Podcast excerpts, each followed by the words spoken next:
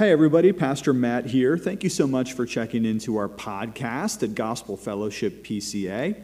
Hey, what if I told you that there is a solid, biblical, doctrinally faithful Reformed church on a beautiful campus just a stone's throw north of Pittsburgh? Would you be interested? Well, let me tell you a little bit about it. We don't have lasers, we don't have a fog machine, we don't have an American Idol stage, but we do have the sweetest, kindest people in the whole world. We sing psalms and hymns and we preach the Bible chapter by chapter. We love Jesus and we're on a mission to share the good news of the gospel with the world. So, would you be interested in coming to a church like that? If so, come check us out, Gospel Fellowship PCA in Valencia, Pennsylvania, and feel free to visit our website, gospelfellowshippca.org, and subscribe to our YouTube channel, Gospel Fellowship Presbyterian Church. And now for today's message. Amen. Uh, if you turn uh, in your Bibles to Mark chapter 8, verse 27, we are uh, continuing along in our study of uh, the Gospel of Mark. Uh, would you please uh, stand as we read together the holy and inspired Word of God?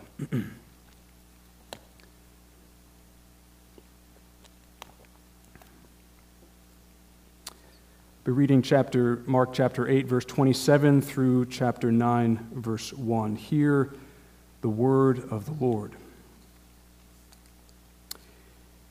And Jesus went on with his disciples to the villages of Caesarea Philippi.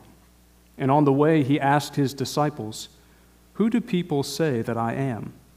And they told him, "John the Baptist, and others say Elijah, and others one of the prophets." And he asked them, But who do you say that I am? Peter answered him, You are the Christ. And he strictly charged them to tell no one about him. And he began to teach them that the Son of Man must suffer many things, and be rejected by the elders and the chief priests and the scribes, and be killed, and after three days rise again. And he said this plainly. And Peter took him aside and began to rebuke him. But turning and seeing his disciples, he rebuked Peter and said, Get behind me, Satan, for you are not setting your mind on the things of God, but on the things of man. And calling the crowd to him with his disciples, he said to them, If anyone would come after me, let him deny himself and take up his cross and follow me. For whoever would save his life will lose it but whoever loses his life for my sake and the gospel's will save it. For what does it profit a man to gain the whole world and forfeit his soul? For what can a man give in return for his soul? For whoever is ashamed of me and of my words in this adulterous and sinful generation, of him will the Son of Man also be ashamed when he comes in the glory of his Father with the holy angels. And he said to them, Truly I say to you, there are some standing here who will not taste death until they see the kingdom of God after it has come with power. Praise the Lord for his holy and inspired word. Please be seated. Hmm. I want you to try to appreciate what it was like here for the crowds uh, they show up partway through uh, this uh, passage that I read. Uh, Jesus turns to the crowd uh, with his disciples, of course, with him. Um, and uh, they probably saw those who were close by and were paying attention. They probably noticed that Jesus may have been a little bit agitated at this point. he had just rebuked Peter with some pretty harsh words. Um, they might have seen Peter uh, perhaps, perhaps angry after rebuking Jesus and then being rebuked by him, or, or perhaps discouraged or despondent in some way. Uh, some ways, probably at least visibly different uh, than the other disciples. Um, and then Jesus says something rather surprising. There's almost the sense uh, from the crowds that they're hearing the second half of a conversation. Something's already sort of moving forward here, and they realize that Jesus then comes to them and he says something that is uh, rather challenging. If anyone would come after me, let him deny himself, or he must, he com- I command him, he must deny himself and take up his cross and follow me. Uh, here's a surprising thing suddenly, these crowds following Jesus, and he's suddenly talking about uh, the need to lose your life. He uses that language. How we must lose our life if we are to save it. Here, these crowds are accustomed to, in some fashion, receive, to receiving something from Jesus, whether it's healing uh, or even his teaching in terms of uh, the marvelous things that they heard uh, from his lips, or even uh, I think of when he, when he multiplied the loaves for the people. They're accustomed to receiving these things. Now Jesus is speaking very clearly and openly about what is required of those who would follow him. Uh, and they're hard words. Suddenly, they, it's almost like they don't quite realize what they were what they were in for. Following Jesus, now he's talking about taking up a cross, losing your life. And the challenge for us today is we don't want to take the edge off of what Jesus is saying. Uh, the allusions to death here are clear a cross that is borne, a life that is lost. Now, we know the cross, of course, because of how Jesus died. We can't think of a cross, we can't see a cross without remembering how Christ himself gave his life for the sake of his people. They knew the cross because of how criminals, in the eyes of the Roman state, were killed. Uh, it was a kind of public shaming where the very instrument uh, upon which they would be killed and crucified was first to be carried by them so that their last steps, get this, the final, uh, the final uh, using of energy, the, the final bending of your will towards accomplishing anything is furthering your own demise. That's the kind of shame that is heaped upon you in that kind of, uh, uh in that kind of situation. The last steps that you take are furthering the designs and intentions of the state that is against you uh, leading to your death. And it's demoralizing because everyone knows that you know what you're doing and you can't do anything about it. If anyone would come after me, let him deny himself and take up his cross and follow me. We want to understand today what does it mean to take up your cross? What is Jesus talking about in this call if those would follow after, follow after him that we must take up our cross? Here's my summary as we get into this of what Jesus is getting at. What it means in particular to deny yourself and take up your cross. If there was anything good that I would receive, or anything good that I seek, it does not come in any sense whatsoever from myself, from the world, or any aspect of the life that I'm presently living, but it comes wholly and entirely from the Son of Man when he comes in the glory of his Father. If there is anything good that I would receive or seek, it doesn't come from me, the world, or the life that I'm presently living, but wholly and entirely from the Son of Man when he comes in the glory of his Father. It's not merely, uh, not merely saying that we would have what he has or what he has to give but there's a distinctly negative side to it, right? Refusing to receive from any other source, from nothing else. Deny yourself, take up your cross, and follow Him. Taking up your cross, the first point, taking up your cross involves denying yourself. Now, it's a little bit of an odd phrase, is it? Isn't it denying yourself? It makes sense to, uh, in some ways, deny or disassociate yourself from someone else. You you, uh, you act as though or you, you make clear that you don't know someone. How do, you, how do you do that with yourself? Well, let's use the image, if we can, of what it's like with somebody else uh, and then transfer that to ourselves. It's a little bit easier to think about what it's like to deny, to disavow, or dissociate uh, yourself from another person. Well, if you're associated with someone, uh, their reputation spills over onto yours. Uh, if someone speaks well of them, uh, you smile and you're delighted. Uh, because in some ways it reflects upon you, right? Because you're with them. Uh, if you associate with them, they speak well of you, you're delighted because you're with them. If someone speaks ill of the person you're associated with, you try to defend them, right? Because the poor reputation in some ways reflects upon you. It's kind of like what we do when we wear a sports jersey. Uh, it, here's something of the reputation and the glory of our sports team is kind of transferred to us. When they, we love to wear the jersey of the winning team, right? It's great. And we love to rub it in the faces of, our, of the people who are rooting for the other guys. They, their win is our win, right? And also, their loss, uh, the person whose jersey we're wearing, if they, if they made some bad play, what are we going to do? We're going to try to defend them. It was a bad call, right? That's why it happened. Uh, that's, that's the idea of association here. Uh, something good that is said, it spills over onto us. Something, uh, something that is uh, harmful or speaks ill of them, we want to defend uh, because our reputation in some ways is wrapped up Uh, with them. Here's, here's what it means to deny yourself then. Denying yourself means that your reputation is not derived from getting what you deserve or defending yourself from what is, quote, undeserved.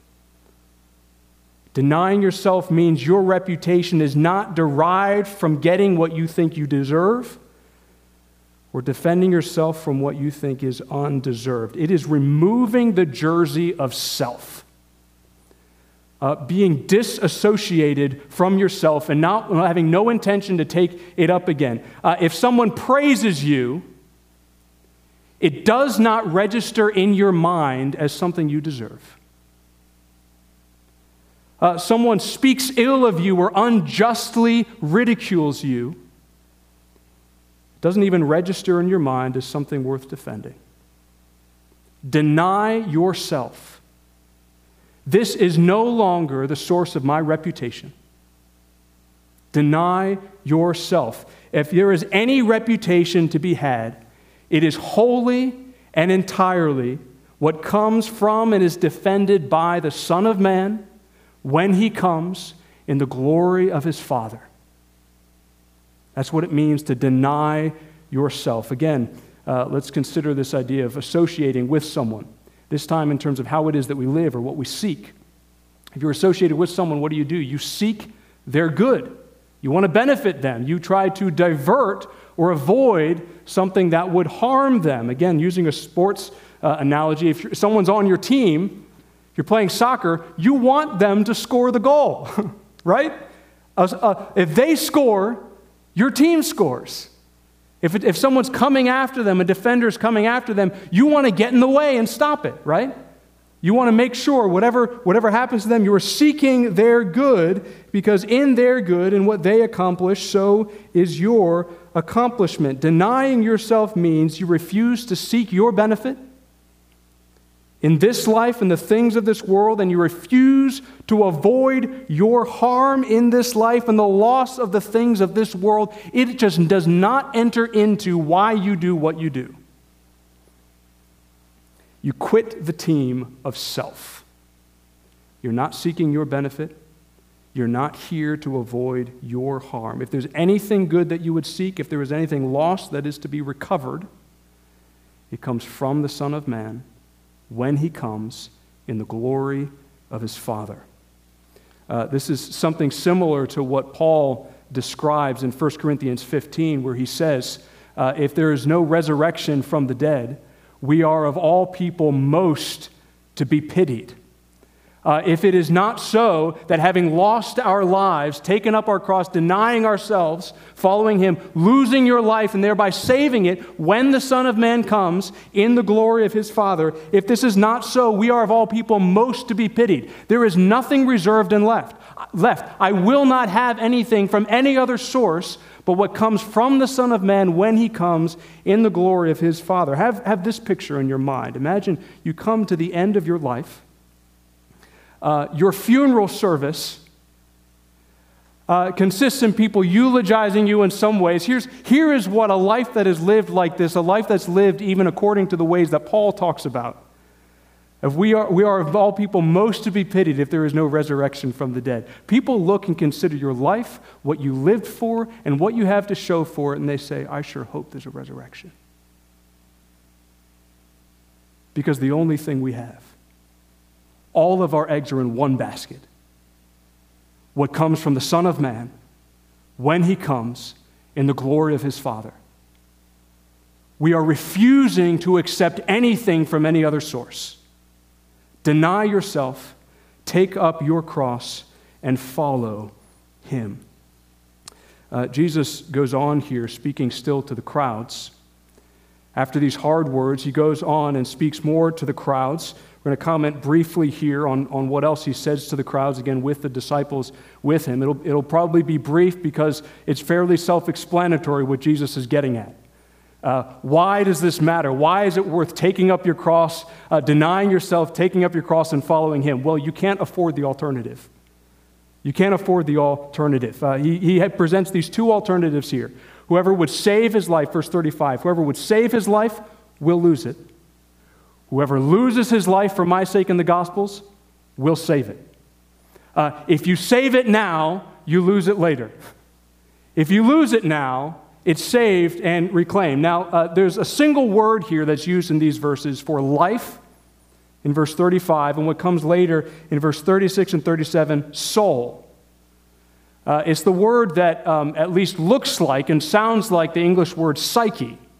Suke is the Greek word.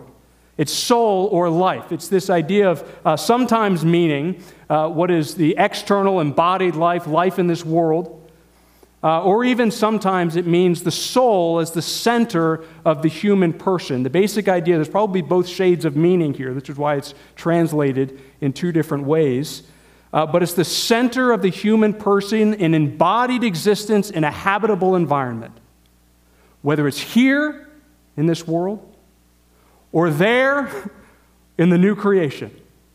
But here is embodied life uh, in what is a habitable environment, a place in which we live and move. Um, and he unfolds these two alternatives either save it now and lose it later, or lose it now and save it later. He unfolds these two alternatives in a way that, if we admit it, it's a little bit lopsided and fairly abrasive. Uh, there's one positive thing that he says here if you lose your life, you'll save it. If you lose it for my sake in the Gospels, you'll save it. But everything else focuses on that first part. If you seek to save it, you'll lose it. Everything else is on that part. It's kind of surprising. Uh, what's, what does it profit? Verse 36 What does it profit a man to gain the whole world and forfeit a soul? You have all, forfeit his soul, you have all that the world has to offer. And he doesn't simply point out how those things don't last, though plenty of us have examples as to how they don't. But he points out the fact let's say you have all that the world has to offer. The problem is not merely that those things don't last, though they don't, but the problem is that you don't last with them. you gain the whole world, but forfeit your soul. It's like having a whole world built up around you, and then suddenly we are removed from it. Whatever, thing, whatever substantial uh, treasures and gifts we have in this world, they are only as great and they're only as much ours as our life is able to be sustained and connected with it. How weak and frail we are. It's part of what fills us with fear so much, oftentimes, because we see how weak and frail we are. However much we have, it doesn't take much to remove myself out and away from the things that I have. But as weak as my life is, as much as I cannot sustain my life in this world, guess what? It, it, it costs more than anything that you could ever pay. It's, it, is, it is of inestimable value. Listen to this. What can a man give in return for his soul? Here is something that is so weak that lasts only for a brief period of time, and you can't possibly afford it. You can't possibly pay what is required to be the one who controls and has jurisdiction over your life. This is probably uh, a quote from uh, Psalm 49. Listen to this. Psalm 49, verses 7 through 9, it says this Truly, no man can ransom another or give to God the price of his life, for the ransom of their life is costly and can never suffice. That he should live on forever and never see the pit. There is no way that we could possibly give anything to purchase the ability to have our lives last forever. Um, and of course, what we're dealing with here, what makes this most uh, significant in the words that Jesus is saying here, is that we're not dealing in what is the value of things in this world. We're not even dealing with what is the value of the human soul. But we are dealing and trading in what is the value of the glory of the Son of Man when he comes. Look at this. Verse 38. This is the heart of the issue and what's going on. Whoever is ashamed of me and of my words in this adulterous and sinful generation, of him will the Son of Man also be ashamed when he comes in the glory of his Father with his holy angels. See, what we are confronted with is not the value we place on the world, not the value we place in our lives, but the value of worth that we place upon the glory of the Son of Man. That is what's rejected when we take instead our life. Uh, pretty hard things, Jesus says to the crowds. Um, but it's important for us, though he says these kind of surprising words to the crowd, uh, we need to pay attention to some of the context of what Jesus has says right before. Gives a clear context as to what it is uh, that this means for us to take up our cross, uh, because it's not merely a symbol of our commitment or the value that we place on the glory of the Son of Man. Uh, but it is a symbol of what is our estimation and the value of understanding of the necessity of Christ's suffering. Denying yourself and taking up your cross has everything to do with who we are following and where he is going. That's much of what we see in this earlier part, verses 27 to 33. It's, it has to do with who Jesus is and what it is that he's going to do. He's the Christ, and as the Christ, as the Son of Man, he is going to suffer many things, be rejected, and killed. Um, as the Christ, this is part of what it means. One commentator uh, says this Christ, of course, being uh, one who was anointed, uh, the anointed by God. It's, uh, it's, it resembles what is uh, uh, the, the word referring to being anointed, or, or, or kind of ha- the, the imagery in the Old Testament is that of having, having oil that is put upon you and set apart for a particular task or purpose, and it, and it implies being equipped by God for something. One commentator says this that it implies divine election and appointment to a particular task and a special endowment of power for its performance. Now, that's something in general, but in particular, Peter says, You are the Christ, the Christ. Peter recognizes that Jesus was the appointed agent of God whose coming marks the fulfillment of the divine promise and the realization of Israel's hope. See, here's the recognition He has power from God, and He has the right and privilege to do everything that God has promised and everything that the people of God have hoped for and wanted and been desiring.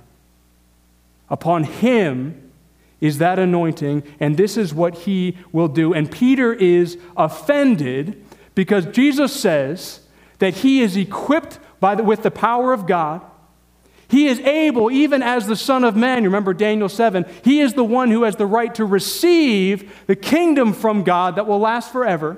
And why does he have those things? So that he might suffer and die. And from Peter's perspective, he is offended by what Jesus seems, from his perspective, to be wasting. Think of what it is that Jesus could have done with that power. Consider even the things that he had done, just from the Gospels. We think about him casting out demons, the power and authority he has over the evil one and those who are associated with him, the way that he heals lepers, those who can't walk, those who are diseased, even the ability that he shows in the Gospels to raise the dead how he is able to calm storms. He multiplies food. Think of all of the good that Jesus is able to do. Think of the situations, even in your life, where he could have helped. The diseases he could have healed, the people, even whose life he could have restored back to you, uh, the pandemics he could have ceased and stopped uh, those who are without food, whom he could have given food without even a thought. uh, the kind of society that he could have created around him that would ensure your protection, the protection of your children, not only from physical harm, but any kind of spiritual threat, period. And Peter objects to Jesus' ministry because he is concerned about all of the good that could have done, and he misses the one thing that is necessary that he must do. He did not come merely to do good. But he came, why? Because he had to save. That's what Peter misses. He recognizes the power that is upon him, and what is that for? Not only to add something to Peter and to give him something that otherwise he wouldn't have, but he came in order to die and to purchase his people for himself. Peter's offended. Are you offended by the things that the Lord does not do? that he could have done, that Christ could have done if he remained among us. Yet he does not. Why? Because it's not why he came, it is not the thing that he must do. Uh, Jesus responds in rather uh, stark language in saying what it means for Peter to rebuke Jesus for the work that he came to do. He says, Get behind me, Satan. Whoa, when was the last time you were called Satan? Get behind me, Satan. Peter is acting as though he is an instrument of Satan here. Uh, he says, Get behind me. It's as though Peter is now standing between Jesus and precisely what he is empowered to do. Peter's getting between Jesus and the cross, he's between Jesus and his people. Get behind me, Satan. And where does it come from? Well, Jesus says it came from this. You are setting your mind not setting your mind on the things of God, but on the things of man. He was concerned about the things of man rather than the things of God. Denying yourself and taking up your cross has in its focus this that what we, what we need, if there's any good that we would receive, there any benefit that we would have? It would not in any sense come from ourselves, from this world, or anything in our lives, but wholly and entirely what Jesus gains in his suffering and in his death. That's what our eyes are upon. What we hope for and we wait for, what comes from with him and comes from him when he comes in the glory of his Father, is what he has because of his suffering and because of his death. We don't need some good, we need to be saved. We have nothing but what comes from him when he comes in glory. We have nothing but what he gives uh, from, because of his suffering and death. What could any man give for the price of his soul? Yet Christ has given his life as the price for mine.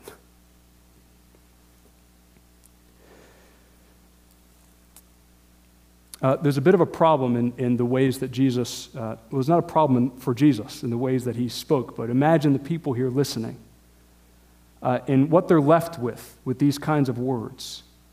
He spoke in pretty stark language to Peter. He turns to the crowds now and tells them what's required of them. And now they're at this situation, is this juncture between these two alternatives. One costs everything, and the other one is worse off than the first. You see how you're caught between a rock and a hard place. Um, it's, it's kind of like free soloing. You guys seen that movie, Free Solo? Uh, it's great. Check, check it out. Uh, it's, it's about a man uh, named Alex Honnold. I think that's how you say his name. And, and it's, it's, a, it's a documentary about him climbing a 3,200 foot sheer granite rock face in Yosemite National Park without any ropes, without any protection. Uh, no one thought anyone could do it, for good reason, right? Uh, but here's this documentary about this guy doing it. And before he does it, which, I'll spoiler alert, he, he does it. Um, but uh, one of the guys who's with him and helping him and is um, uh, filming this, he, he describes what's going on in, in this way. He says, There's no margin for error. Imagine an Olympic gold medal level athletic achievement that if you don't get that gold medal, you're going to die. uh, the call to discipleship here is almost similar to that. It requires as much as anyone could possibly give and if you turn back, you die. Uh, there's an urgency that's heightened now on account of what is the coming of the Son of Man, and then even heightened further in 9 1, where he says, Truly, uh, uh, uh there are some here who will not taste death until they see the kingdom of God after it has come with power. This is not just some idea or something far off, but here is something that in some fashion is drawing near. You see the urgency and, and, and the hardness of being caught between, on one hand, needing to give uh, as much as, perhaps more than anyone could possibly give, or it costing far more in what is the losing of your life. How do we approach this? Uh, well, it's a matter of life and death, though perhaps, perhaps not in the way that you think. I want to notice, just in closing, the way that this story plays out with Peter in particular, uh, who was there when he heard these words, who heard the call to what it means to follow Jesus, uh, who understood that he was the Christ, what he was empowered to do, who, who grasped something of what it meant to follow him, and that when he says that Jesus, everyone else may abandon you, but I will go with you even to the point of death. He recognizes that. Jesus talks about death here. He's going to die. Peter says, I'm willing to die. When Jesus is taken and he goes towards the cross, guess what? He actually goes one step further. He continues to follow behind. Yet finally, when he is pressed and asked, You're with him, aren't you? Rather than denying himself, he denies Christ.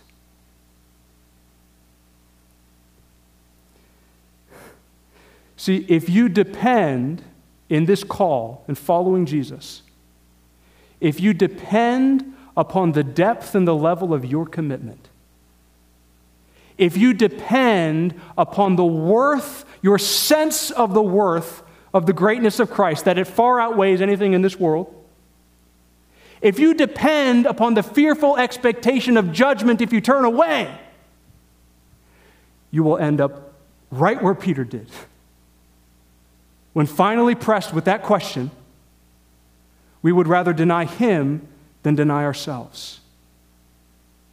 But what do we have? Uh, Mark 9, verse 1. I say to you, there are some standing here who will not taste death until they see the kingdom of God after it has come with power. Now, there's a lot that we could say about this verse. And we're not going to say everything now. But at least to say this that whatever he's referring to in the kingdom of God coming with power, and whenever it happens, it's already happened.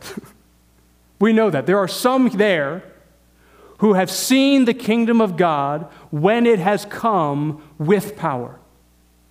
Uh, Paul says this in the beginning of Romans, Romans 1 uh, 3 to 4. It talks about Jesus, um, uh, who, uh, who was declared to be the Son of God in power according to the Spirit of holiness by his resurrection from the dead. Here is a power that Christ enters into by his resurrection and ascend, ascension into glory. What does he tell his disciples in Acts 1, verse 8? He, te- he tells them that you will receive power when the Holy Spirit comes upon you. What is the power that he is referring to? It is the power of Christ having finished his work. See, this is what we have, what you have, that not even Peter had when he was following at Jesus' heels. What is the coming and the have come power of the kingdom of God that Christ has finished his work. He has been crucified and he has risen from the dead.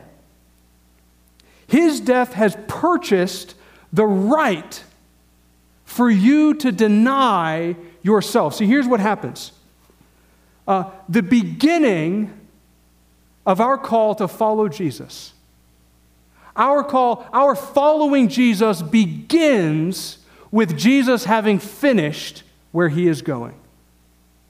Our call to follow him begins with Jesus having finished uh, going to where he has going, so that our taking up the cross is not merely the symbol of you denying yourself, but a symbol that Christ has claimed you.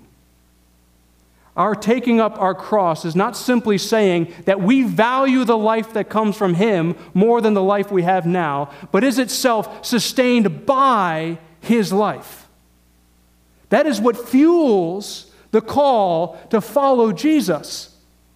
When even Peter turns away, though he was able to see Him with his eyes, he turns away. Why? Because what he needs is what Christ was in the process of doing but had not yet finished his actual death and his resurrection. So here we are losing our life. Why? Because we have gained Christ. You taking up your cross is not merely so that you can one day live, but because Christ now lives and his life is at work in you.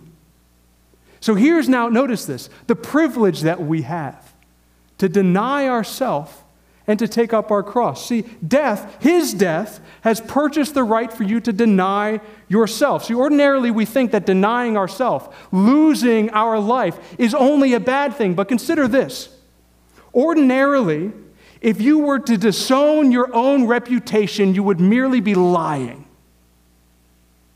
What has Jesus done? He has purchased the right for you to disown your own reputation? Do you know what stands against you in your own sin and the things that we have done? And us disowning, denying ourselves, is not lying, but is something that is true insofar as it is granted to us by Christ. It shows not what we are, but what He is. Here, denying ourself puts on display his life. He has purchased the right that you are no longer living by your reputation. Praise the Lord. Uh, can ordinarily, for us to live contrary to the desires of our own heart, is simply to be inauthentic and to be hypocritical. What has he done? He has purchased the right for you to live contrary to your own sinful desires and purchase the ability for you to do so. Why? Because it shows not what comes from you, but what is purchased by Him, puts on display His life. We are enabled to deny ourselves and take up our cross and praise the Lord. This life will not last forever. Praise the Lord, we lose our lives. Why? Because we have gained Christ. See, here's what happens in the call to discipleship Christ has purchased your death so that we might have his life. That's the joy that we have in following Christ our Savior. Paul says this in Galatians 2:20. We'll end with this.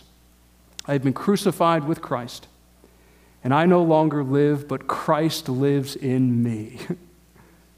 and the life I now live in the flesh, I live by faith in the Son of God, who loved me and gave himself for me. This is the privilege of following Jesus that Christ has purchased for us.